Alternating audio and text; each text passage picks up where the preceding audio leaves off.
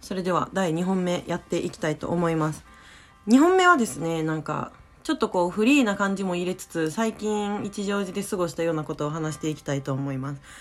なんか最近、その稲穂スタンドの方の話をするんですけども、巻き寿司始めまして、巻き寿司、細巻きなんですけどね、あのー、なんか、まあ、稲穂スタンドももうちょっとフードの方頑張っていこうということで、今、しば漬けの巻き寿司と、きゅうり巻きと、まあ、かっぱ巻きですね。かっぱ巻きと、あとなんか、イワシも一時期、まあ、オイルサーディンとかを崩して巻き寿司をやってたんですよ。で、あれ、なんかめちゃめちゃ好評やって、その常連のお客さんとかからしたらなんかちょっといいつまみになるみたいで、まあちまちま出てはいるんですけど、あの、巻き寿司の難しさをめっちゃ話したいと思って、今回。あれ、あの知り合いにね、その、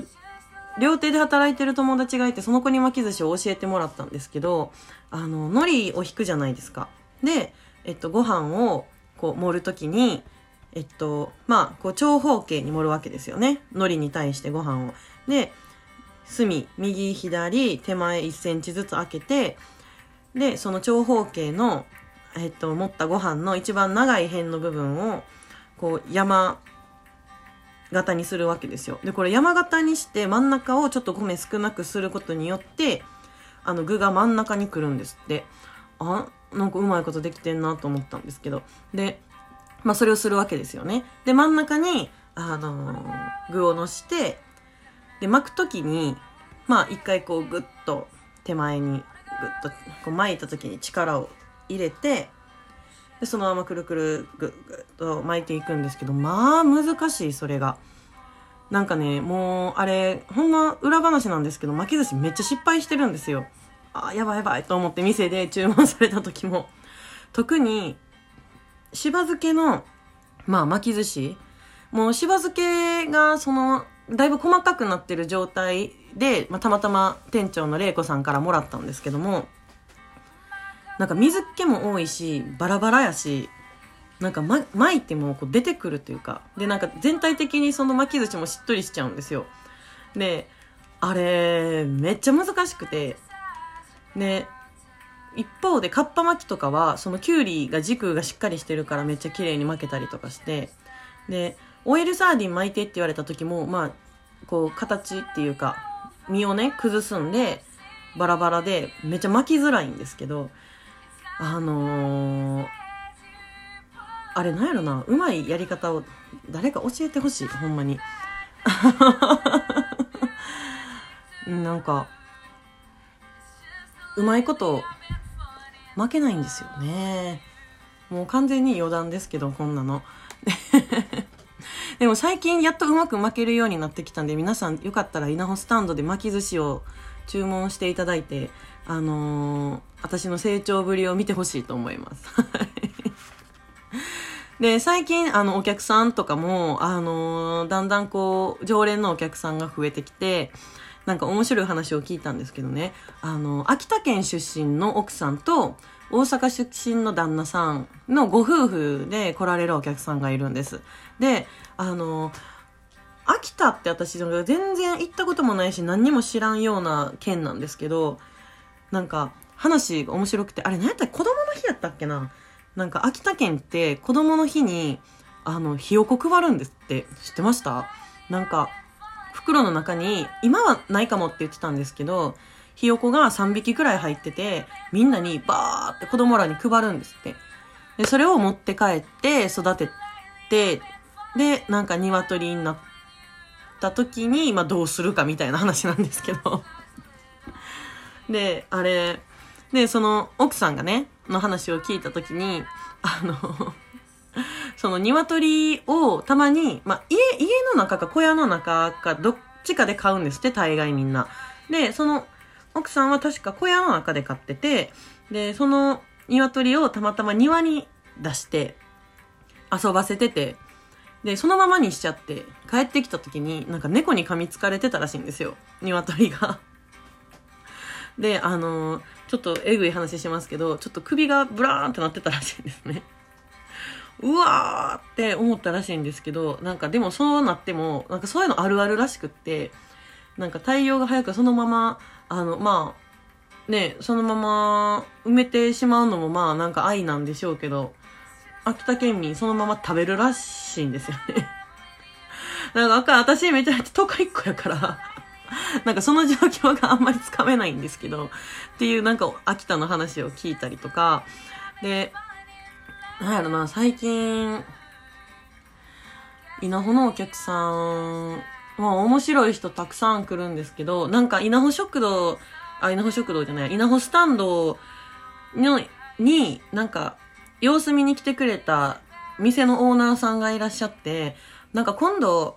あの、一乗寺の通り、まあ、満州院通りって言うんですけど、あの、一乗寺駅に面してる通りね、あそこの、えっと、100円ローソンがあるんですよ。駅のすぐ近くに。その隣に、えっと、手前にテナント募集してる空き家と奥にマンションがあって、そのテナントの中にピザ屋さんが入るんですって。なんかテイクアウトのピザ屋さんか、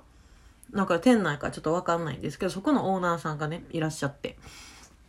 で、なんかこう、つらつら話してたんですけど、なんか、いや、実はなんかミュージシャン関係で仕事してたんですよ、とか言って。えとか、また音楽関係の人一乗寺に来るんやなと思って。で、あのー、何やったっけな。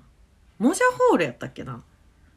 うわ、どこやったっけちょっとあの、大阪か京都かどっちにあるか忘れちゃったんですけど、なんかモジャホールっていう居酒屋さんの、えー、のオーナーさんなんですよ。で、あのー、3店舗くらいもうすでに持ってはって、うちで、あ、一乗寺でするので3店舗目やったかな。っていう話なんかもちょっと聞いたりとか、なんか変、変、変って言ったら失礼やけど、なんか、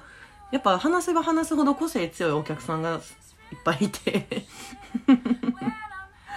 そうそうそう。あ、そうそう。なんか昨日も、あの京都大学の学生さんが来て、なんか最近縦看板が、あのはい、大学側からもう廃止っていう風に決めて、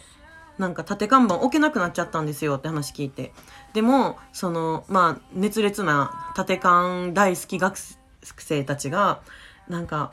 撤去されるたびにまた置くもんやから、撤去されて、えっと、引かれて、撤去さ、あ、ちゃちゃちゃ、置いて、撤去されて、置いて、撤去されて、みたいなのを毎日繰り返してるらしいんですね そう。とか、なんか、吉田寮の、なんか写真集を今クラウドファンディングしてるんで、ぜひご協力ください、みたいなのもね、ちょっとあの、広報として言っときますけど、なんか、あの、私的にまだ吉田寮と縦勘の、あの、需要をあまり分かってないので、今度説明しに来てくれって言って あ、ラジオで言ってほしいですよね。ぜひ今度聞いてみようかな。というようなことが稲穂スタンドでは起こっております。はい。あの、皆さんぜひ遊びに来てください。客引きかよっていうね。ラジオ通して客呼んでんのかよって。全然呼びますよ。皆さん遊びに来てください。はい。あの、毎週水曜日にね、恥ずかしいんですけど、店内で、あの、うまいこと店使わせてもらって、ラジオ放送してますので、ぜひぜひ遊びに来てください。で、なんやろな、もうこんなんフリートークですけど、最近、高野川によく行くんですね。今もう、この間ね、あの、十五夜があって、もう、ちょうど十五夜の日に、あの、雲が一つもない状態で綺麗に見えたんですけど、その時にオリオン座が見えたりとかもして、で、あと、その高野川に行った時に、あの、まあ、鹿とかタヌキとか結構降りてくるんですよ。サギとかも。だからキツネも降りてくることあるらしくって。で、あのー、まあ、鹿が降りてきてたんですけど、夜中2時くらいかな。で、最初はなんかちっちゃい小鹿がわーっと走ってきて、川の中に、あー、鹿やーとか言って友達と見てたんですけど、その後に、とんでもない、なんかでっかい角の鹿降りてきて、あれ絶対ボス鹿やと思うんですよね。あの、もののけ姫ってあるじゃないですか。もののけ姫の、なんていうの、あの、獅子神様か。ぐらいの でっかい角の下鹿が降りてきてて、で、結構距離近かったんで、なんか、いつもやったら鹿可愛いと思って見ちゃうんですけど、なんかあの鹿に関しては、めちゃめちゃ、ちょっと、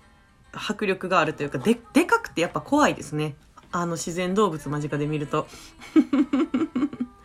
というようなことがありました。はい。最近のあんちゃんが過ごした一乗寺情報でございます。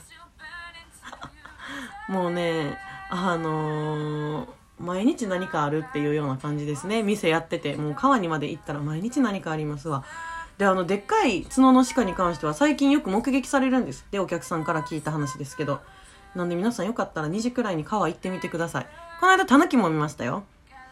ヤシがまあ結構降りてきてるんでしょうね。涼しくなって。はい。そういうような話でした。はい。それでは、えっと、3本目は、さ昨日、あ、なんで昨日？先週から始めました。お便りの件についてお話ししたいと思います。実は1通届いてるんです。お便りが。そちらの話していきたいと思います。それでは3本目、どうぞ